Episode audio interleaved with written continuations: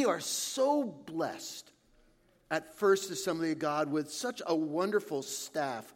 Uh, I'll tell you, over the past four weeks, I, I we Heather and I listened to every sermon that was preached on emotions, from from compassion to anger, from anxiety. I didn't know who that young girl was up here preaching that uh, two, a couple weeks ago. I mean, I didn't know. She, I mean, it was like, who, what got into her? And, and then Pastor Matt last week on um, joy. You guys heard some great messages, and we are so blessed with such a wonderful staff, and uh, we are so blessed with a wonderful church. I, I said some things. Welcome to those who are, are joining online. I know throughout life you have aha moments, don't you? Aha. But every once in a while, I get a God aha moment. And this past four weeks, the second day into my vacation, I had a God aha moment. And it was all based around a three-letter word, yet.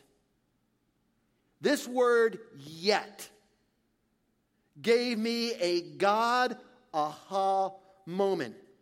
And it's found in, are you ready? Lamentations. And some of you are like, okay, he's been gone for four weeks and he's preaching on Lamentations. Lamentations chapter three, verse twenty-one says, "Yet this I call to mind. Yet this I call to mind. And therefore I have hope." Now, if you don't know much about the book of Lamentations, the book of Lamentations was written by the prophet Jeremiah. And probably not many people know this, but do you know what Jeremiah means? The name Jeremiah means Jehovah lifts up. Jehovah lifts up. And I don't know about you this morning, but I'm so glad God lifted me out of the miry clay and put my feet on the solid rock of Jesus Christ, that he lifts us up. Now, Jeremiah was just a young person when God called him to be his spokesperson for forty years during the last days of the southern kingdom, uh, Judah's reign. During the last reign of, of Judah, before they were taken into captivity, God called Jeremiah to be his spokesperson. Are you ready for his job description? In Jeremiah chapter one, verse ten, we get his job description. "See, today I appoint you over nations and kingdoms to uproot, tear down, destroy, overthrow, to build, and to plant." Hello, somebody. How many? How would you like that? I'm calling you so you can uproot and tear down, destroy and overthrow. How many know that right from the beginning, Jeremiah was destined to be a prophet of doom? He was also known as a weeping prophet because he wept openly for the sins of his nation, the sins of his people. And there are times in Jeremiah's life where we see him depressed because of the futility, because of the uselessness of people not paying attention to his message. Jeremiah.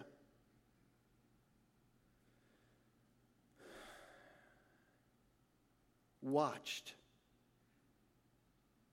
Jerusalem be destroyed, the temple ruined, the city set on fire, a nation led to captivity in Babylon.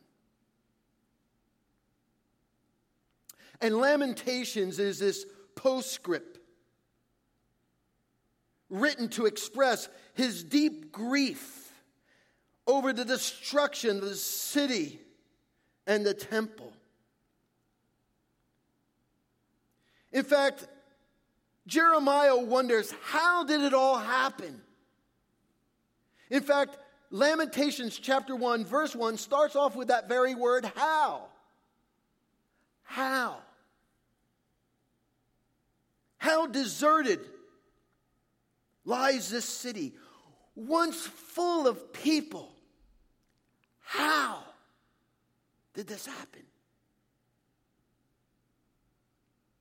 And we come to Lamentations chapter three.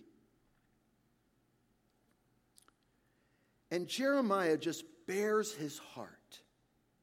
He's not holding back his despair. And then we get to the twenty-first verse of the third chapter, where he uses this three-letter word, yet. Yet. Yet is a conjunction. It connects two thoughts. And he says, yet I call this to mind. So before we see what he calls to mind, I want you to take a look at what he was thinking about. Before the yet, in twenty verses of chapter three, Jeremiah has nine laments, nine complaints. And I'm telling you this, it's raw. It's just raw. Listen to what he says. He's seen trouble. He's seen the destruction. He's seen the, the, the, his, his nation led into captivity, and he, he just knows that God must be angry. I am a man who has seen affliction by the rod of his wrath. By the rod of God's wrath, we have seen affliction. God, I know that you're angry. We've seen the trouble, the trials. And Jeremiah is frustrated because he feels like he's left in the dark. He, he doesn't understand clearly all that's taking place. And he says these words, he has driven me away and made me walk in darkness rather than light. He has made me dwell in darkness like those long dead. What's going on, God? And he feels like God is against him. He has turned his hand against me again and again all day long. Here is one who God called to be his spokesperson. Yet Jeremiah's perception, perception becomes reality, that God is against him. And look at the illustration he uses, like a bear lying in wait, like a lion in hiding. He dragged me from path and mangled me and left me without help. He drew his bows and made me the target of his arrows.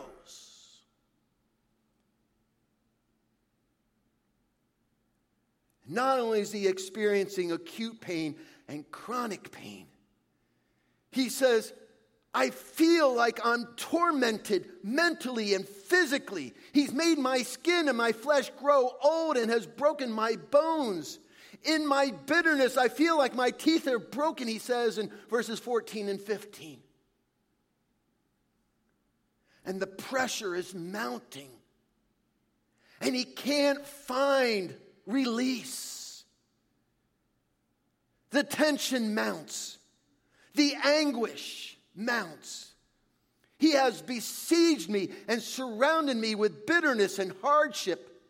He has walled me in so I cannot escape. He has weighed me down with chains. He feels like he's in a maze and he can't get out. There's nowhere to go.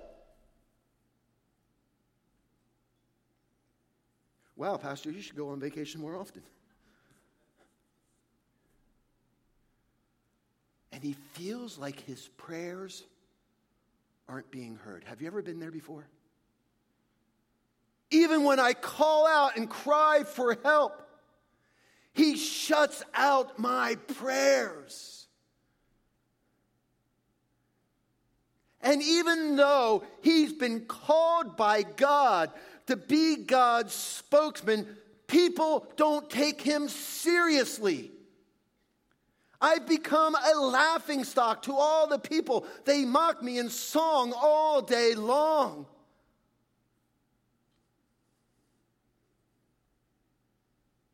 Are you feeling it? He's at the point where he just wants to throw in the towel. He's at the point where he just wants to give up. I have been deprived of peace. I have forgotten what prosperity is.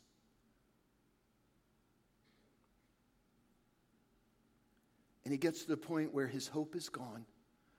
So I say, my splendor is gone, and all that I had hoped from the Lord, I remember them well, my afflictions, the bitterness, the gall, and my soul is downcast within me. And you just sense the pain and the anguish that Jeremiah is going through. And in fact, I'm sure as I'm, I'm, I'm talking about this, there's some of you that already have the words memorized to this song because you've been there before. Or maybe you're there right now.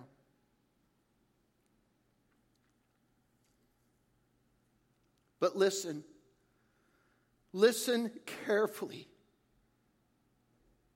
Because this is the lesson I learned from Jeremiah. I was close. And here's my God aha moment. Here's the hinge that turned it all around for Jeremiah. Yet, this I call to mind. Listen, friends. Listen, church. Listen carefully. It's okay to be honest before God.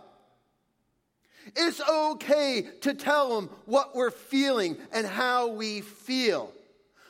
Jeremiah, that's what Jeremiah was doing. That's what we see David do in the Psalms. But many times we justify because Jeremiah does it, because David does it, therefore I'm just going to do it. And it's okay to, to express your feelings to God. But it's not okay to stay there. It's not okay to stay there. Yet, in the midst of his despair, in the midst of his anguish, in the midst of his depression, he calls, he forces himself to bring to the forefront of his mind. Yet, this is what I call to mind. And I sat there on the beach of Cape May thinking, man, I like Jeremiah. I'm having a yet moment. This is my yet moment where I need to call to mind. And what does he call to mind? He calls to mind the characteristics of God. And over the next three weeks, I'm going to be talking about the different characteristics of God that I called to mind in despair. And as a result of him forcing himself to call to mind the characteristic of who God is and the truth of God. As he calls it to mind in his anguish and in his despair, he says, therefore I have hope. And it's this hope that transformed. It's this hope that gave him new attitude. It's this hope that gave him new perspective. And I sat there and I started to realize, you know, like your computer, how it has a default mode, computer uh, factory preset settings that it always goes back to the default mode.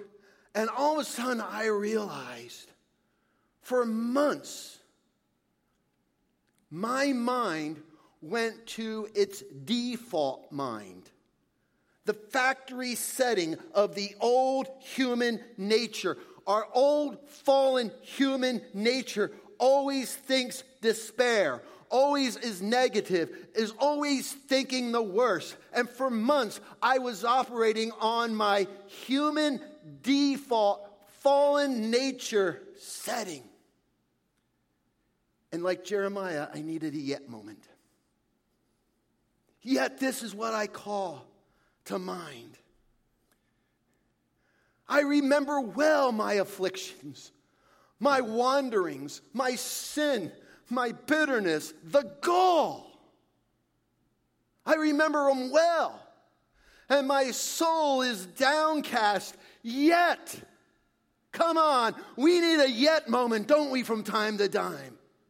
Yet, this is what I call to mind. What is it that he calls to mind? In the next two verses, twenty-two and twenty-three, he has four thoughts that raises answers to four questions.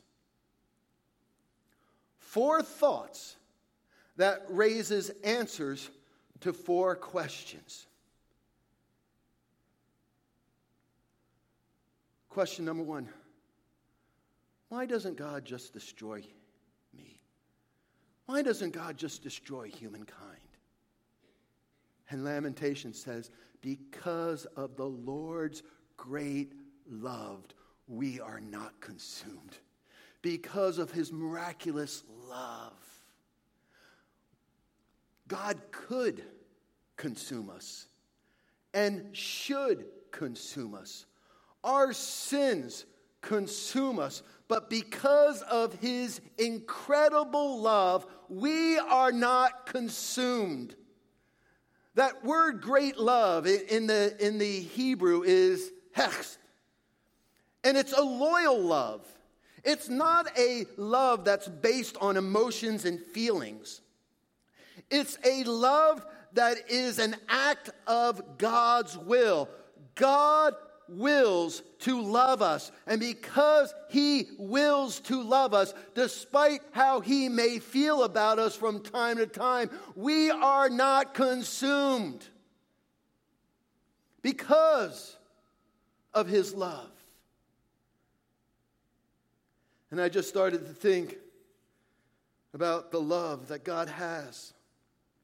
Ray Pritchard, who Keep on Believing Ministry. I don't know if you ever heard of anything by Ray Pritchard, Keep Believing on Ministry.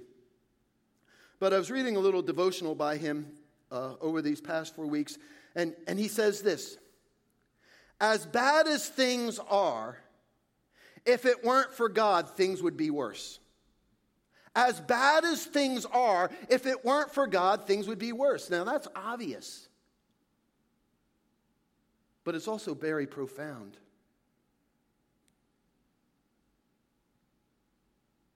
If it weren't for God,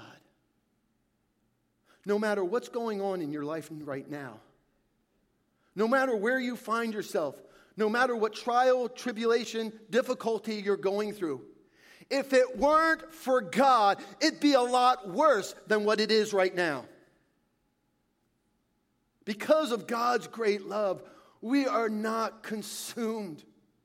The second part of verse thirty, uh, twenty-two answers the question, how do I know that God's going to keep on loving me? Because his compassions never fail. Now, I'm not much of an English major, but I took note of something strange here. Compassion is plural. Compassions. And in the English, it's like the word deer. We don't call deers. The, the, the field is full of deer. There's deer out in the field. One or two. Many. Plural. Compassion is one of those words. You don't usually put an S on it. He's a compassionate person. He has a lot of compassion. He doesn't have a, this person doesn't have a lot of compassions. He has compassion. Plural. But when it speaks of God's compassion, it plurals. It makes an S on it. Because his grace and his mercy is endless. It's limitless. It just keeps on going. And I'm thinking of, of this word, compassions, plural, and I'm watching the waves. Waves are relentless. Every day there's waves. Every moment there's waves. Second after second, the waves are relentless. They just keep coming in and coming in. And that is God's compassion. They are non-ending. They are limitless. They just keep on coming. And I was just watching the waves just coming in, coming in, one after another, after another. Relentless is just coming in. I thought of, of Psalms twenty-three, verse six, where it says, surely goodness and mercy, surely God's goodness and mercy will follow you. But that word follow is radaf in the Hebrew, which means pursues, chases. God's goodness and mercy are like the waves of the ocean. They just keep pursuing. They just keep coming. They don't just follow you, but they pursue after you. They are relentless. That's how we know God will keep on loving us, because His grace and His mercy, they never fail. They just keep coming. Then the next verse, verse twenty-three, has this thought that answers the question, when will God give me what I need? You ever feel sorry? You ever have a pity party? You ever have a party and the only one you invited was yourself? And you just sat there, soaking and feeling sorry for yourself. God, when are you going to give me what I need? And that's sort of like where I get sometimes. You know what this verse tells me? Imagine you wake up every day and your purse or your wallet is full of money. There's a full tank of gas in your car every day. The refrigerator is full. And your youth and vitality are renewed. Every morning you wake up. Food in the fridge. Full tank of gas. Money in your pocket. That's what this verse is saying. His compassions, His grace, they're new every morning. When is God going to give me what I need? He gives it to you every morning. They're new.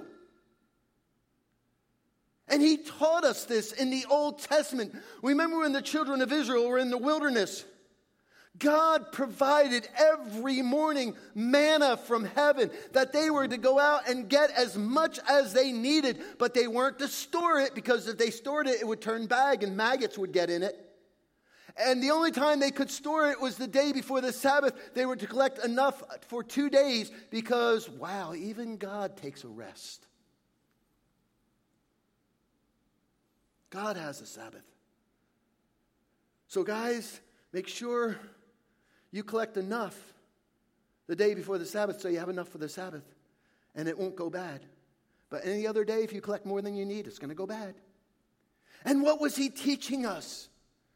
That we are to trust God day by day, that His gifts are new every morning. You know what this tells me? We don't have to live on yesterday's blessings. Oh, Pastor, I remember years ago when... You don't have to live on yesterday's blessings, because His blessings are new every morning. And His blessings, His gifts, are never late and they're never early. They're always right on time, new every morning. Pastor Bonnie, you can come. The last part of verse twenty-three has a thought that answers this question. What is my hope for living? What is my hope for living?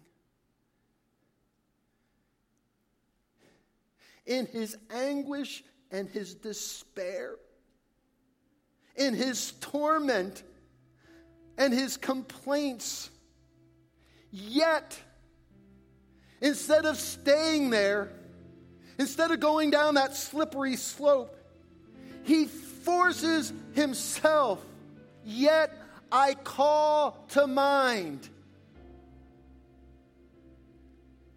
And he called to his mind the faithfulness of God. I'm sure I've shared this definition of faithfulness before with you, but God's faithfulness means that everything he says and does is certain. He is one hundred percent reliable one hundred percent of the time. He does not fail, forget, falter, change, or disappoint. He says what he means, and he means what he says, and therefore he does everything he says he will do.